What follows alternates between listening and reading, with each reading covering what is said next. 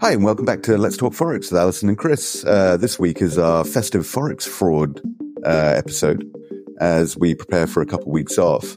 Uh, we're looking back at some of the big trading scandals of 2023. So I hope you guys enjoy that. Thank you so much for listening uh, to us this year, and um, look forward to, uh, to keeping you company with your Forex trading next year, too.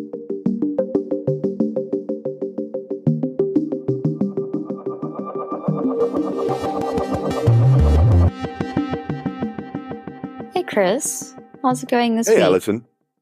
Yeah, pretty good, thanks. Getting close to Christmas. I know. I can't believe it. This year has flown by. I actually can't believe we're December 2023 and we were about to hit 2024. It's very weird. I know, it is weird, isn't it? Mm. And uh, it finally got cold in Portugal. It's three degrees this morning. Oh, my word. I know. Oh. That's blimmin' cold for Portugal, hey? It is really cold for Portugal. Yeah, I know. People are not happy. No. Um, I'm not happy either.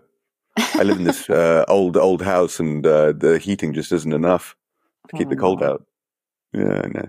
But it does make it feel more like Christmas, which is nice. And, and all the Christmas decorations are up. Oh, yeah, exactly. Good. It's a lovely time of year. Yeah. Uh, but I bet it's probably what thirty degrees and sunny where you are. Uh, yeah. Actually, it's it's beautiful. We had like 23, 24, so it's just perfect. Perfect. Absolutely. Oh, yeah. Yeah. Beautiful. Actually, we've had like the best weather this December, I think that we've had for probably the last three, four years. It's, um, you know, it's a little bit overcast every now and again, but other than that, it's sunny and just beautiful. So, yeah, I can't complain as usual. Good for you. As usual, you can't complain. That's fantastic. Well, um, what are we what are we yeah. talking about this week, Alison? Yeah, well, since it's Christmas and I guess everyone is feeling a little bit lazy and fat from eating and drinking too much. I know I am. Mm-hmm. Yeah, indeed, already. Yeah, we thought we'd end this podcast season with an irreverent look back at some of the most hair-raising forex trading scandals over the last year, which is uh, what we what we mentioned in last week's episode. We were going to do. Yeah, exactly. So, you know, the forex market uh, as we know, it's, it's, the largest financial market in the world, right? And there's seven trillion dollars a day being traded. Um, with that much money going through a system, you know it's going to attract a few bad actors. Mm. There's going to be a few greedy, greedy pigs trying to get involved in that. Um, and there are more than a few. There's loads of them. There's lots of lots of bad actors trying to get in and get some of this money. Yeah, exactly. And as as regular listeners know that we're always going on about the importance of trading with a well regulated broker um, mm-hmm. because there are so many scammers out there. Um, and uh, that's exactly what we're going to discuss in this episode. Um, yeah. So I guess. Yeah, exactly. You want to kick off There's, with our first one, Chris? Yeah, no, the first one is. Um, there's, so yeah, it's one of the biggest stories of the year. It's this guy called Neil Phillips, um, and he was trading the the dollar rand, the USD ZAR. Um, so he's a former CIO of a big London-based hedge fund called Glenpoint Capital, and um, he was found guilty in October of forex fraud after a week-long trial. Yeah, because um, the trial basically centered on a trade Glenpoint Capital entered in 2017 uh, focused on the South African rand, um, and Phillips had a bullish outlook on on the rand, which mm-hmm. basically paid off as the rand strengthened against the dollar. Yeah, yeah, it paid off in a big way. Um, but prosecutors claimed that he manipulated the market uh, by trading the dollar rand so heavily that he intentionally shifted the exchange rate, and he did this uh, to profit from an options contract that uh, that Glenpoint Capital had taken out. And then uh, the the prosecutors accused Phillips of attempting to artificially move the price of the dollar below the mm-hmm. price for a one touch option that his fund bought in late 2017. Um, and that instrument paid $20 million if the Rand dollar pair hit a particular level before January 2018. So he was under a lot of pressure to make sure that happened. I bet he would. Yeah, exactly. Um, a nice Christmas bonus as well. Yeah. Um, yeah, they allege that on Boxing Day of 2017, so the markets would have been quiet, which is why he could get away with this. He drove hundreds of millions of dollars of dollar rand trades for the express purpose of artificially driving the dollar rand rate below 12.5. Um, and then he personally directed, and in one of the employees of his bank based in Singapore, to sell about 725 million um, in dollars in exchange for rand. And because there was, you know, the markets were really quiet because it was the day after Christmas, this actually had an impact on the on the impact on the uh, on the dollar rand exchange rate, pushing it down to that 12.5 level. Um, where it's where his binary options contract paid him off. Yeah, I know, mad, right? Completely insane. Yeah. yeah. I mean, it reminds me a bit of that Black Friday in in uh, the UK uh, with George Soros, was it? Yeah, yeah, absolutely. He, he, took out the Bank of England, you know. He did, except that was legally. That was legal. This no, was, yeah. I mean, this guy, this guy was uh, sort of looked up to him, but just did it illegally, you know. Yeah. Um, and he defended his actions, saying that the trade was a legitimate strategy based on his belief that the South African rand would strengthen. Um, and he basically attributed this belief to a 2017 leadership votes in South Africa that would determine the country's next president, of course, which yeah. um, ended up being uh, Cyril Ramaphosa. Yeah. Um, and uh, he's going to be sentenced at a later date. So the you know, it's, it's still ongoing and he faces a maximum of 10 years in prison, which is, uh, it almost doesn't seem, uh, fair. I don't know. I guess these, what, uh, the, do you think it's too much or too little? I don't know. I mean, I don't know. What is the impact of, of something like that? You know, where you, you sort of forcing the, the exchange rates. I mean, you can imagine the impact would be huge. So 10 years. Oh, massive. Just, yeah. yeah. Just doesn't seem that much to me, but who knows? Yeah, no, I bet a lot of people um, lost a lot of money when he did yeah. this. Yeah. Um, especially other traders as well. Uh, yeah. and other people who had who have you know long term futures and stuff like this. Yeah, and, and I think that's probably why. Yeah, people who understand the fundamentals. You know, as as we mm-hmm. were sort of discussing earlier, the fundamentals sometimes didn't seem to me even in 2017 to make sense. Um, you know, as to why yeah. the, the rand was so strong for so long.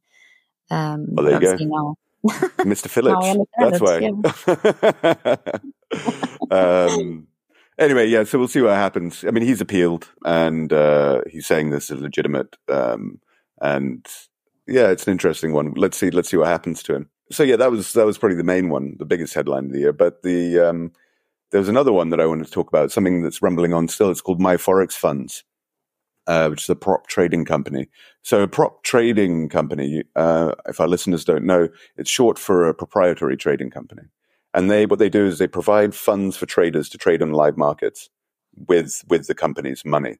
So the firms, so your, so your firm will give you money to trade with, and then you split the trading profits uh, between you and the company. And these, you know, the split can be sometimes as high as 90% uh, for the traders. And, and so it's, it, look, it sounds great on the surface, these prop trading firms, but there are usually caveats attached to it as well. Exactly. Because traders also need to pay these prop trading firms to sign mm-hmm. up. So usually it, it happens through some form of demo trading challenge. And um, if the traders successfully complete the challenge, then they're allowed to trade with the company's money. Um, but of course, there are many, many conditions. Um, mm-hmm. So it's not as easy as just sort of, you know, setting up your technicals and trading. There's there's going to be a hell of a lot more that goes into it. And some prop trading shops even charge monthly subscription fees. Um, yeah. So yeah, it's it's quite a risky business for traders to get involved with the the prop trading firms. I think. Yeah, but it's it's super popular. I mean, there are a lot of them out there. Um, yeah, and and my forex funds ran a huge advertising campaign on social media um, and it looked like a typical prop trading firm, at least on paper. So, but like like we were talking about, and similar to a lot of prop trading firms, my forex funds offered a trading challenge and a demo account with a fee attached.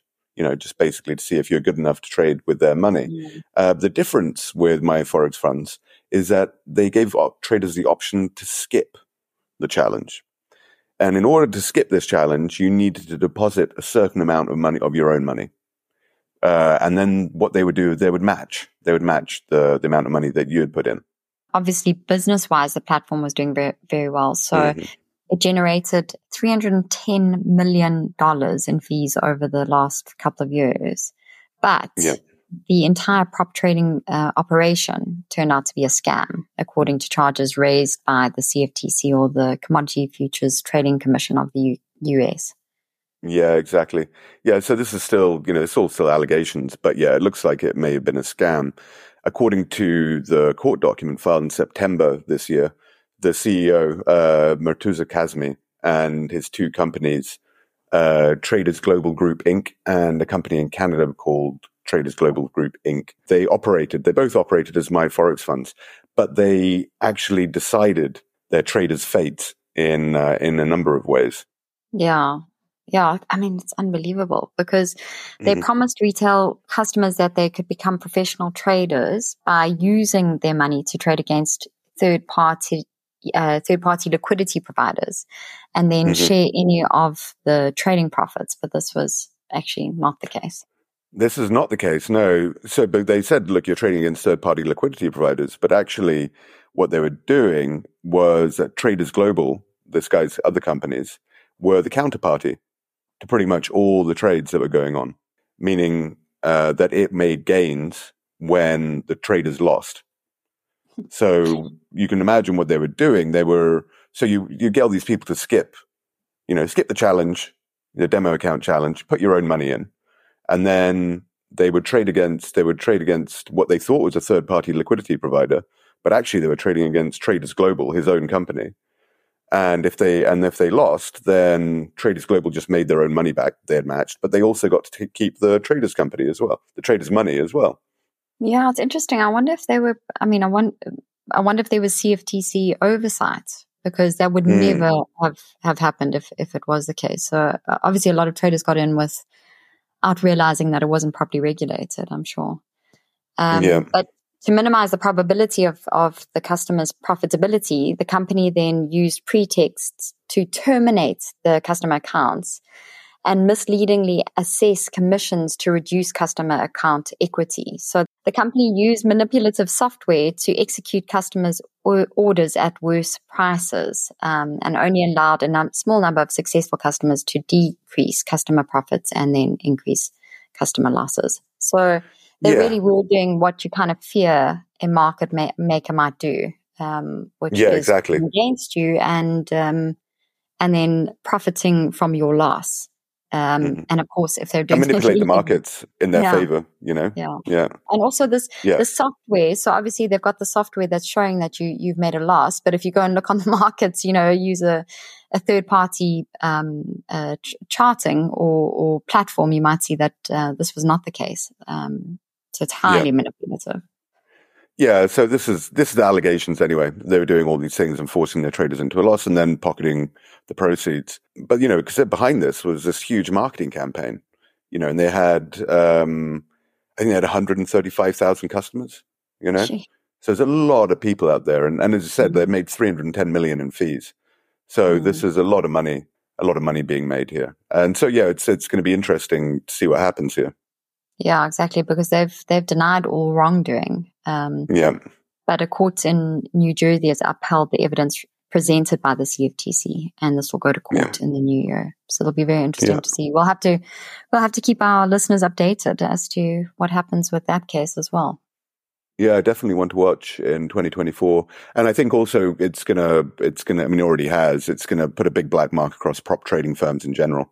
And oh, I imagine it's going to bring the CFTC down pretty hard on a lot of prop mm. trading firms. Mm. They're going to be taking a very closer look now on on these guys now that they've found this. So yeah, definitely um, a bit of a game changer there. Um, and then finally for today, we're going to talk about um, uh, checking on a really long running scandal, uh, which is the collusion of traders. This known as the forex cartels case.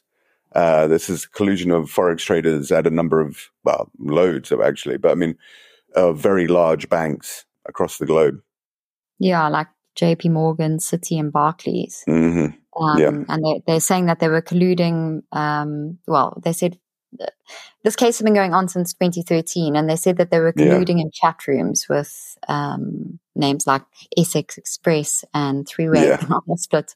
So there's, um, yeah, I mean, this investigation it's it's probably quite a difficult one to sort of expose because I'm sure there's a lot going on here. But yeah, it's been rumbling yeah. on for a very long time now. Yeah, exactly. And then so the allegations. Well, I mean, I think they're proven and that now um, because it's been this has been to court a few times. So the traders knew each other personally, and they were using these chat rooms with these ridiculous names to manipulate forex prices. The main issue here was that traders would share information on what their upcoming trades were going to be for that day or for that week or for that month. And they would share it with the other competitors at these other banks uh, before trading on behalf of the bank's clients. So the bank's clients were getting stiffed here. Yeah, and this was this was the main allegation.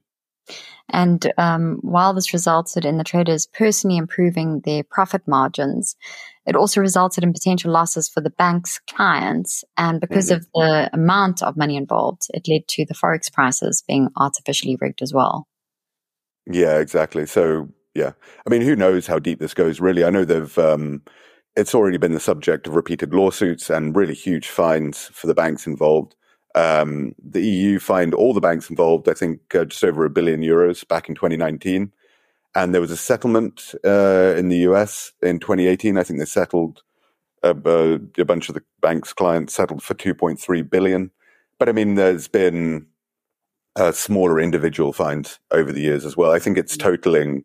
I was just looking at something. I think we're looking at about 10 billion in fines uh, since 2013 now for these banks. Oh, and and it's and because so many of uh, these cases have been settled out of court, it's hard really to know how deep this went, how deep the rigging went, you know, and the amount of losses. So, I mean, we're talking the bank's clients made losses, but think about the number of retail traders. Yeah. You know, the people, uh, yeah. people, our audience listening to this, how many retail traders lost over the years because of this collusion? Yeah. It's really quite incredible. Yeah. Yeah. I mean, it's, it's very far reaching. Um, but the reason that the story is back in the news now is that the com- Competition Markets Authority in the UK has been given the green light by the Court of Appeals to continue with this class action lawsuit um, representing thousands of financial institutions. And the total being sought this time is over $3 billion. Um, which is a much larger amount than previous fines. Although, I mean, not as much as as you were talking about um, as a individual total. fines. But, yeah. yeah. Um, but it's a huge amount. It is. Yeah, it is. So, um, yeah, and I imagine this is probably going to end up in a settlement as well by the banks. I mean, they just really want, they really want to get this out of the way. But yeah, this case also made headlines in South Africa this year, hasn't it, Alison? Yeah. Uh, a number of local banks were accused of involvement in in these cartels as well, but I don't think there was uh, too much evidence for any any extreme wrongdoing on their on their side. No, no, there was very limited evidence, um, and um, you know I think they were trying to accuse Standard Bank, the local Standard Bank here, of yeah. uh, of wrongdoing, but they couldn't find any. Well, from what I know, uh, they didn't find much except one trader in a chat room asking the bank about an exchange rate or something ridiculous, and that yeah. was somehow flagged as as um, evidence that there was wrongdoing. But a lot of um, I, I, read a Daily Maverick article, and they actually was saying that a lot of this is, um, you know, it's more more about misdirection and politics than anything else. Yeah, it seems to be politically motivated in South Africa. Yeah. So, yeah. Yeah. Well, that uh, about wraps it up for this episode and this year. Um, yeah. And we're going to be taking a couple of weeks off, and then we'll be back in the second week of January. And um, in our next episode, I'm quite excited because we're going to be talking about the gender gap in trading, um, yeah. why it exists. Yeah, and giving some advice for women traders who are thinking of getting into forex trading. Um, it's obviously, I mean, uh, just from what we read, Chris, I think there's only 16% of forex traders are, are women. So we're going to explore a little Which bit is crazy. Wider.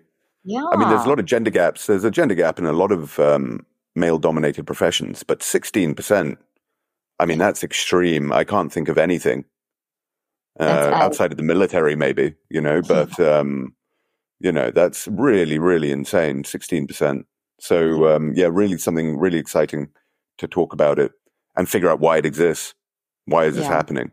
Yeah. And and um, and and yeah, as I saying, give advice for for women traders, you know, on yeah, how no, to. Uh, uh, you know, and and maybe also just provide a bit of confidence that that um, that women can do this. You know, I, Absolutely. think a, a, lot of it has to do with the you know, as you know, just the perception that it's a male male thing and that that men do forex trading and and that it's not something women do. So yeah, I'm I'm very excited about exploring that. Yeah, it'll be good. It'll be a good way to kick mm-hmm. off the year. Right. Well, I'm going to get back to my festive eating and drinking, Alison. Um, you do that. wishing all our listeners a very merry Christmas and a yeah. happy holidays if you're not uh, if you're not celebrating. Yeah, and you too, Alison. Thanks, Chris. Enjoy your holiday. Yeah, I will. Thank you so much, Alison. Speak to you in the new year. Okay. Cheers. Cheers.